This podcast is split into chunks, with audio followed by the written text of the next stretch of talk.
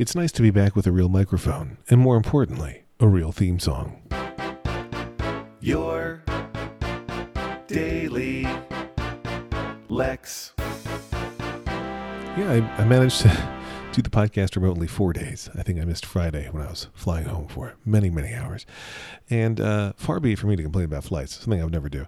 Uh, the flights themselves were actually kind of fine. Uh, in both directions, I had to deal with the stress of potentially missing a connecting flight because of a delayed original flight.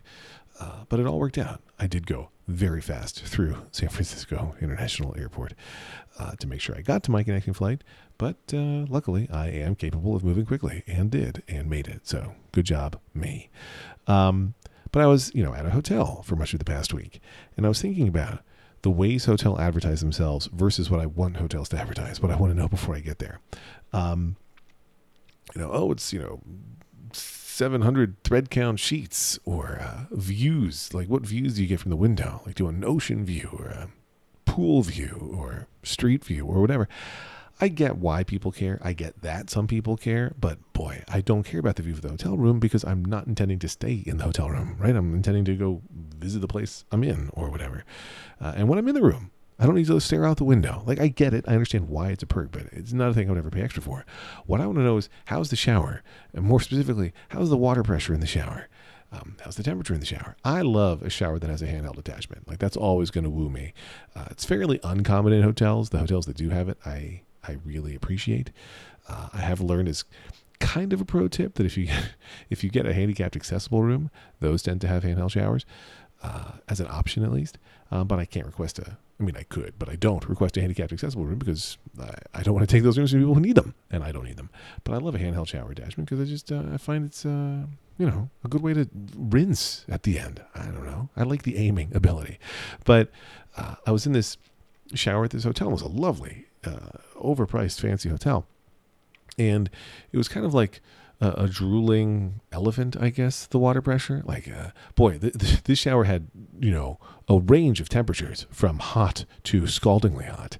Uh, I, I had to put it at the absolute lowest temperature setting to not burn my flesh off, but the pressure was so comically low that it was really just like, you know, sort of like you know, a, a, not a fancy um, water feature. Uh, or or fountain or or anything like that, but like one where it's uh, just got a, a, little drip of the water coming. Out. It was just it was so little. It was like, hey, I I see you're uh, taking a shower. Allow me to get you wet. Splash, splash. That was that was the basic vibe of this shower. Splash, uh, and it was enough to. But yeah, I never like one of those showers where you feel like uh, your hair is still dirty when you're done with the shower.